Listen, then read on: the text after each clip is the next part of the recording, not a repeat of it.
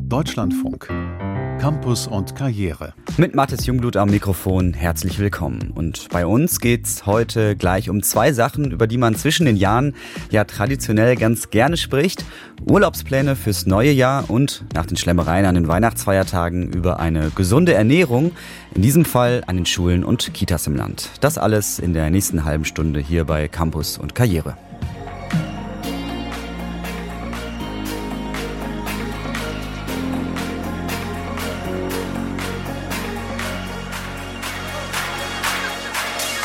Der Fachkräftemangel ist ja gerade das alles bestimmende Thema auf dem Arbeitsmarkt. Viele Unternehmen konkurrieren um immer weniger gut ausgebildete Arbeitnehmer und überbieten sich gegenseitig mit Anreizen für die Angestellten. Dabei reicht der Kicker im Büro oder die Mitgliedschaft im Fitnessstudio aber schon längst nicht mehr aus. Viele Arbeitnehmer wollen vor allem totale Flexibilität in ihrer Arbeit. Das Konzept, das dahinter steckt, nennt sich New Work und das bedeutet ein ganz grundsätzlich anderes Verständnis von Arbeit. Kai Rüßberg berichtet. Mit einem Berg von Legosteinen legen sie los, sich ihre neue Arbeitswelt aufzubauen im New Work-Kurs bei der ehrwürdigen Industrie- und Handelskammer zu Bochum.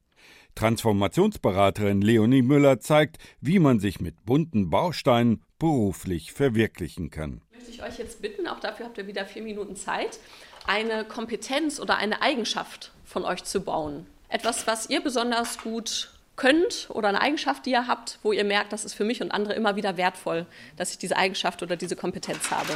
Und die Zeit läuft. Am Anfang weiß noch keiner, wo es hingeht. Wie soll man Eigenschaften mit Lego-Klötzchen darstellen? Doch die Trainerin lässt nicht viel Zeit zu zweifeln. Alle stecken die Bausteine zu einem Abbild ihrer Kompetenzen oder Fähigkeiten zusammen. Durch diese Modelle und die Fragen der anderen werden sie mehr Klarheit haben darüber, was genau ist denn bei uns gerade das Thema, welche Rolle spiele ich da drin und wie kann ich vielleicht auch mit meiner Rolle und meiner Kompetenz helfen, meinem Team und meinem Unternehmen diese Herausforderung zu meistern. Die Aufgabe ist, sich selbst durch einen Turm aus Bauklötzen darzustellen. Einige bauen grazile, hoch hinaufragende Konstruktionen, andere gestalten noch eine Wiese mit Blumen und Tieren drumherum. Und dann gucke ich mal, was ich mir dabei gedacht habe. Das weiß ich noch nicht. Aber ich glaube, ich brauche dringend noch einen Löwen. Ohne Löwe, ganz zahm, ist Nadine Dres-Mickenbecker. Das Modell ihrer Qualitäten ist ein simpler, aber stabiler Turm aus nur acht Duplosteinen mit zwei Fenstern. Das soll eigentlich für meine Flexibilität stehen, weil ich glaube, dass ich bei der Arbeit sehr flexibel bin. Ich sage selten Nein, wenn neue Aufgaben da sind. Ich packe immer lieber mit an, anstatt zu diskutieren, wer es jetzt übernimmt. Okay, ich sehe, alle sind fertig. Dann stoppe ich mal den Timer. Es gibt keine klare Definition, wie sich die neue Arbeitswelt New Work gestaltet, aber alle Konzepte haben gemeinsam, dass sich Arbeitsprozesse von Grund auf modernisieren und an die aktuellen Herausforderungen anpassen, erläutert Vordenkerin Leonie Müller. Es geht nicht nur um mehr Vereinbarkeit fürs Individuum, also toll, dann kann ich die Kleinen früher aus der Kita abholen, sondern mit dem demografischen Wandel und dem Klimawandel und den ganzen Themen. Das sind die Herausforderungen, wo uns diese New Work-Begrifflichkeit eben helfen kann, die zu meistern. Es geht darum, den gesamten Arbeitsprozess neu zu hinterfragen und gleichermaßen auf die Bedürfnisse des Geschäftsziels und der Menschen im Betrieb zu entwickeln. Alexandra Heinzelmann schult und berät Unternehmer auf dem Weg, New Work-Konzepte einzuführen. Kosmetische Änderungen wie neue Büromöbel reichen nicht. Das ist natürlich auch wirklich eine Führungsfrage. Wenn ich ein Workcafé installiere, das ist zum Beispiel direkt gegenüber von der Chefetage und da wird immer hingeguckt, ach ja, wer sitzt da jetzt wieder und man sich auch nicht selber da mal hinsetzt. Das muss auch vorgelebt werden und das ist ein Riesenunterschied, ob es nur geduldet ist, dass ich da sitze oder auch Homeoffice nur geduldet ist oder ob ich als Mitarbeitender auch spüre, dass das wirklich erwünscht ist. Insbesondere Berufseinsteiger suchen Arbeitsumgebungen, wo sie sich gerne aufhalten. Da muss sich ein Arbeitgeber für Bewerbungsgespräche mit neuen Mitarbeitern schon selbst attraktiv machen. Diese Menschen, wenn wir die abholen wollen, dann brauchen wir Wohlfühlorte, eine Kultur, wo man Sinn drin sieht und sich selbst verwirklichen kann. Wohlfühlorte gestaltet Simone Philippen von der Firma Neu aus Düsseldorf. Sie entwickelt in einem New Work Lab mit ihren Kunden die Gestaltung der Einrichtung der Büros oder Meetingräume. Zum Beispiel entstand im TÜV Hochhaus in Köln Ein Raum mit lauter Bäumen und Waldboden. War sehr lustig zu beobachten, dass gerade so Prüfingenieure dann davor stehen und einem Vogel zeigen und sagen, ja genau, ich gehe jetzt in den Wald. dann aber nach fünf Minuten da rauskommen und sagen, das ist das Geilste, was ich je erlebt habe, weil man wirklich in so eine ganz andere Welt eintaucht und eben diese fünf Minuten nutzen kann und nachher total produktiv weitermachen kann. Waren es bislang vor allem Startups, die New Work-Konzepte umsetzen, öffnen sich inzwischen auch immer mehr Mittelständler, insbesondere wenn die Inhaber an eine neue Führungsgeneration übergeben. Kein Wunder, denn dort wird der Nachwuchsmangel schnell zur Existenzbedrohung. New Work-Ideen bringen frischen Wind ins Unternehmen.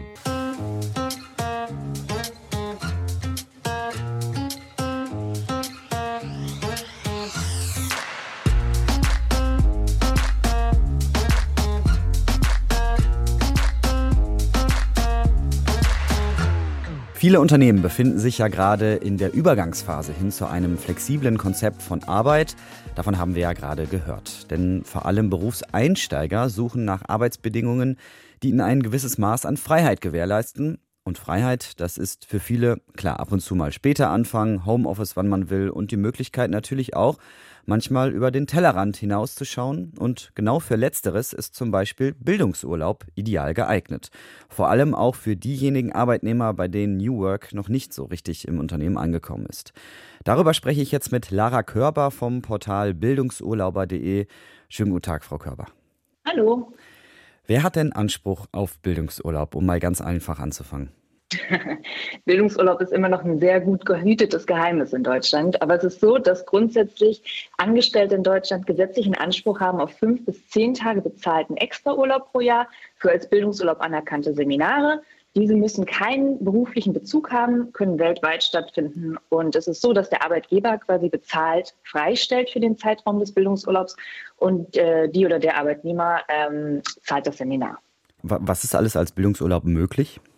Ja, jetzt leuchten meine Augen, das sieht man nicht im Radio, aber man denkt bei Bildungsurlaub immer an etwas dröge Excel-Seminare. Ähm, das ist aber gar nicht so. Also mein Bildungsurlaub ist super, super vielfältig. Man kann ähm, berufliche Weiterbildungen machen, zum Beispiel Marketing-Seminar, Führungskräftetrainings, ähm, Seminare zu gewaltfreier Kommunikation.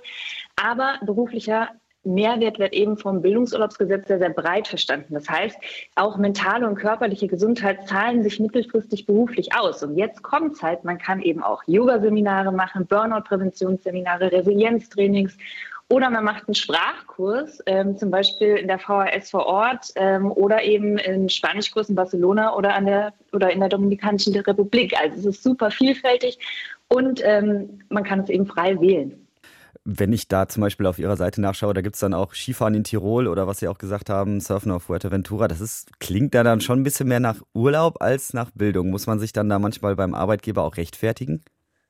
Hier will ich kurz einschreiten, denn A, Bildung darf Spaß machen. Das müssen wir in Deutschland erstmal, glaube ich, äh, wirklich verinnerlichen.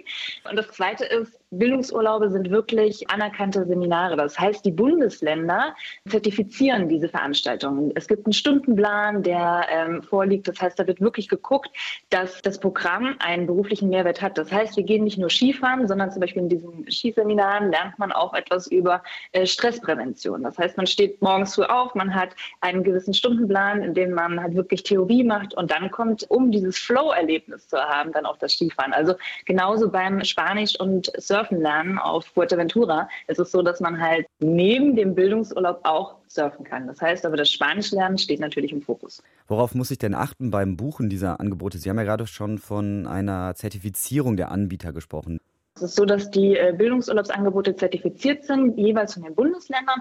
Und dementsprechend äh, muss man Seminare finden, die für das eigene Bundesland oder im eigenen Bundesland zertifiziert sind. Bei uns auf der Webseite haben wir da einen Filter gebaut.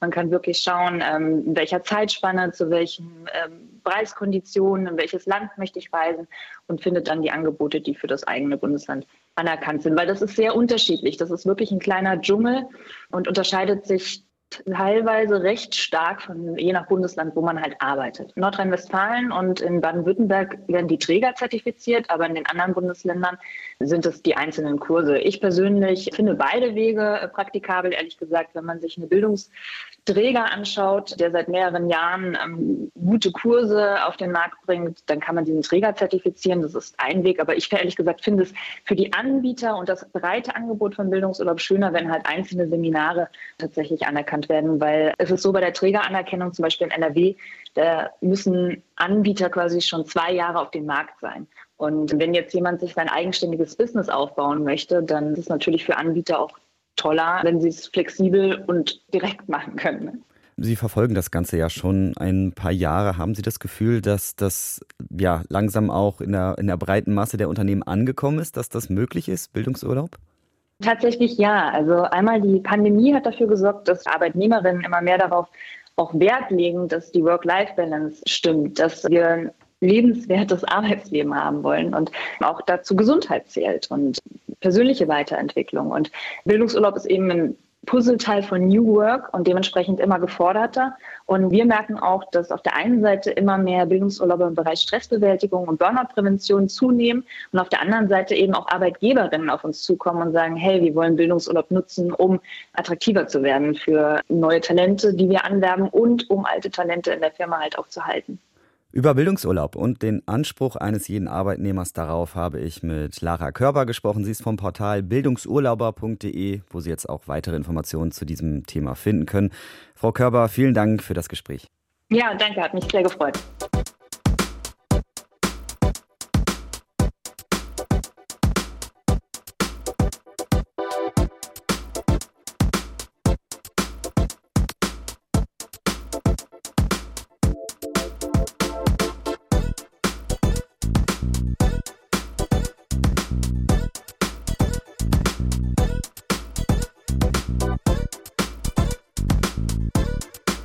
Weniger fliegen, weniger Fleisch, mehr Fahrrad fahren. Für jeden Einzelnen gibt es ja genug Dinge, die man machen kann, um den Klimawandel zu bekämpfen.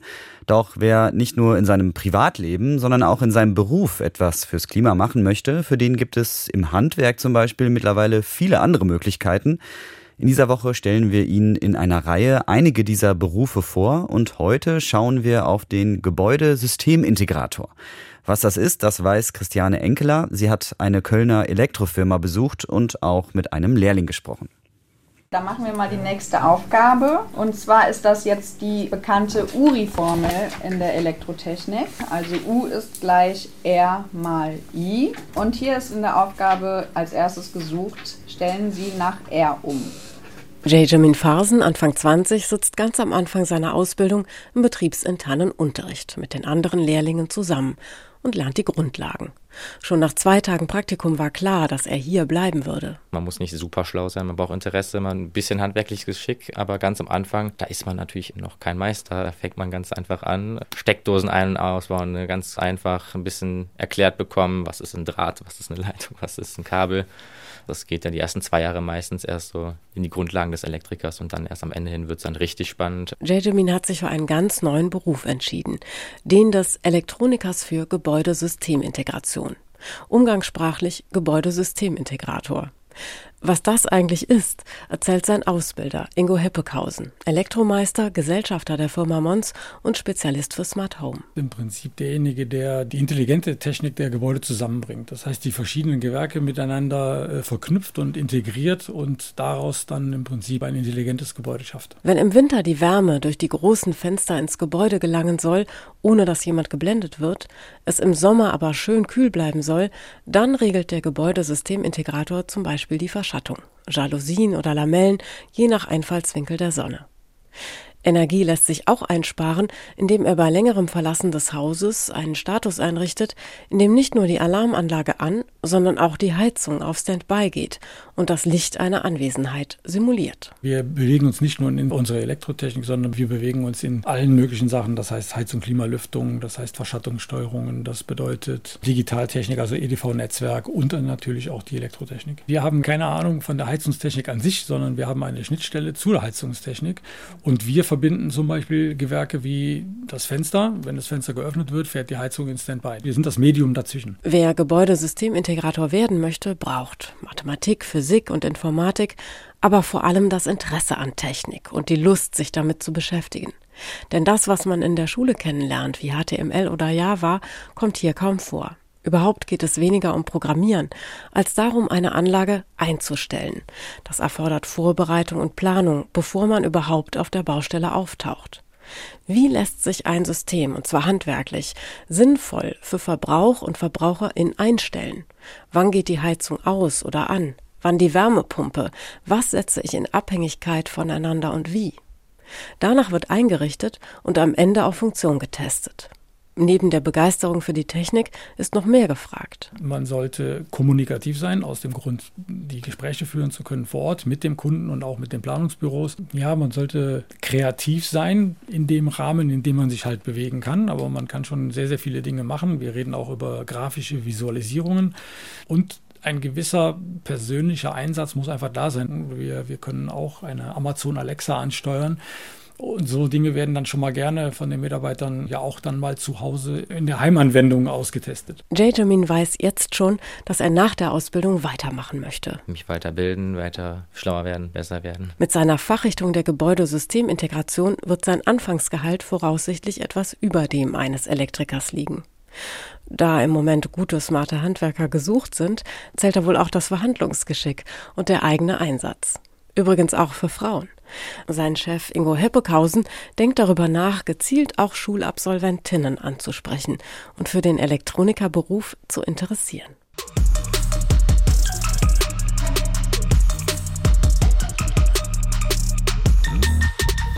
Zu viel Fleisch und Wurst, zu wenig Vitamine und Mineralstoffe. So lassen sich die Defizite bei der Ernährung von Kindern und Jugendlichen ganz gut zusammenfassen. Die Folge? Jedes sechste Kind in Deutschland ist im Moment übergewichtig. Deswegen will Landwirtschaftsminister Özdemir das Essen in Kitas und auch in Schulkantinen verbessern. Doch was macht eigentlich eine gute Ernährung für Schülerinnen und Schüler aus? Das weiß Peter Kolakowski und er berichtet für uns. Hier gibt es dann teilweise äh, Speisepläne. Da gibt es zwar mal einen Gemüseeintopf, aber keinen Salat im Angebot, häufig einen Nudelauflauf mit viel Käse. Aufmerksam studiert Antje Gahl die Speisekarten verschiedener Schulmensen. Aber der Ernährungswissenschaftlerin von der Deutschen Gesellschaft für Ernährung geht es nicht um ihre nächste Mahlzeit. Sie untersucht, was die Schulcaterer den Schülerinnen und Schülern täglich auftischen. Was aber macht ein gesundes Schulessen überhaupt aus? Dafür sollte auch beim Schulessen ein möglichst vielfältiges und abwechslungsreiches Lebensmittelangebot da sein. Also nicht jeden Tag irgendwie Schnitzel mit Pommes, sondern eben auch mal einen äh, Gemüseeintopf. Zweimal die Woche an fünf Verpflegungstagen sollte es zum Beispiel Milch und Milchprodukte geben. Obst und Gemüse sollte es jeden Tag geben, sowie eben auch Getreide und Getreideprodukte.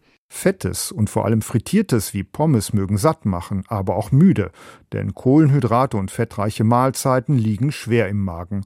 Um gut über den Lerntag zu kommen, empfiehlt Gahl stattdessen reichlich Gemüse, Salate, Obst, viele Milchprodukte und statt süße Shakes energiearme Getränke wie Wasser oder ungesüßte Tees. Und der Mythos, der Körper brauche unbedingt auch Fleisch, ist durch Unmengen an Studien längst widerlegt.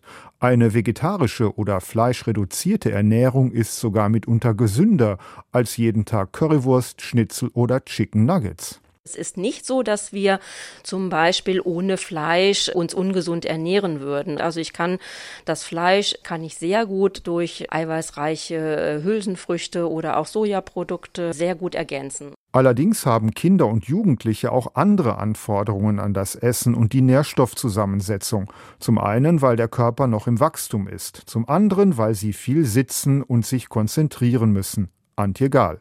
Bei Heranwachsenden sind natürlich einige ähm, Nährstoffe sehr wichtig, unter anderem das Kalzium, was ich natürlich sehr gut über Milch und Milchprodukte bekomme, aber auch über Gemüse, zum Beispiel jetzt Grünkohl oder auch über Hülsenfrüchte. Es gibt auch das Eiweiß, sicherlich. Ne? Das sind äh, einerseits bekommen wir das ja über die tierischen Lebensmittel wie die Milchprodukte und den, den, die Eier oder Fleisch und Fisch, aber eben auch die pflanzlichen Lebensmittel. Eisen ist auch ein kritischer Mineralstoff und äh, gerade jetzt bei Mädchen, aber auch bei Jungen Jungs nicht immer ähm, optimal. Und gute Quellen für Eisen stellen natürlich neben den Fleischgerichten auch Getreideprodukte aus Vollkorn dar. Besser sind darüber hinaus mehrere kleinere Mahlzeiten mit Obst als Zwischenmahlzeiten über den Lerntag verteilt, statt zwei oder drei große. So können auch Vielsitzer das Essen und die aufgenommenen Energiemengen leichter verdauen, ohne müde zu werden. Deshalb sollte gerade auch in der Kita darauf geachtet werden, dass nicht zu viel auf den Teller kommt, erläutert Gals Kollegin, die Expertin für Gemeinschaftsverpflegung Ernestine Tecklenburg. Schließlich ist schon heute jedes siebte Kind zu dick. Neben Leitlinien für qualitativ gute und günstige Schulverpflegung hat die Deutsche Gesellschaft für Ernährung auch Speisepläne und Standards für gesundes Kita-Essen herausgegeben, inklusive Einkauf, Lagerung und Hygiene. Und deswegen ist es so wichtig, gerade dort in den Kitas anzusetzen und sich stark auch der Verpflegungsqualität zu widmen. Denn wir erreichen in der Kita alle Kinder, unabhängig von der sozioökonomischen Schicht und haben damit einen großen Einfluss Gutes Kita- und Schulessen macht also nicht nur satt, sondern fördert auch das Bewusstsein für gesunde Ernährung. Ernährungssünden und Gewohnheiten aus Kindheit und Jugend, wie übermäßig viel Cola, Limo, Pizza und Burger, lassen sich im Erwachsenenalter nämlich nur schwer wieder ablegen. Und das war's für heute bei Campus und Karriere. Jetzt geht's hier weiter mit den Nachrichten und dann kommt Corso, Kunst und Pop. Und da ist der Digitalexperte Markus Beckedahl von Netzpolitik.org im Gespräch. Mein Name ist Mathis Jungblut. Schön, dass Sie dabei waren.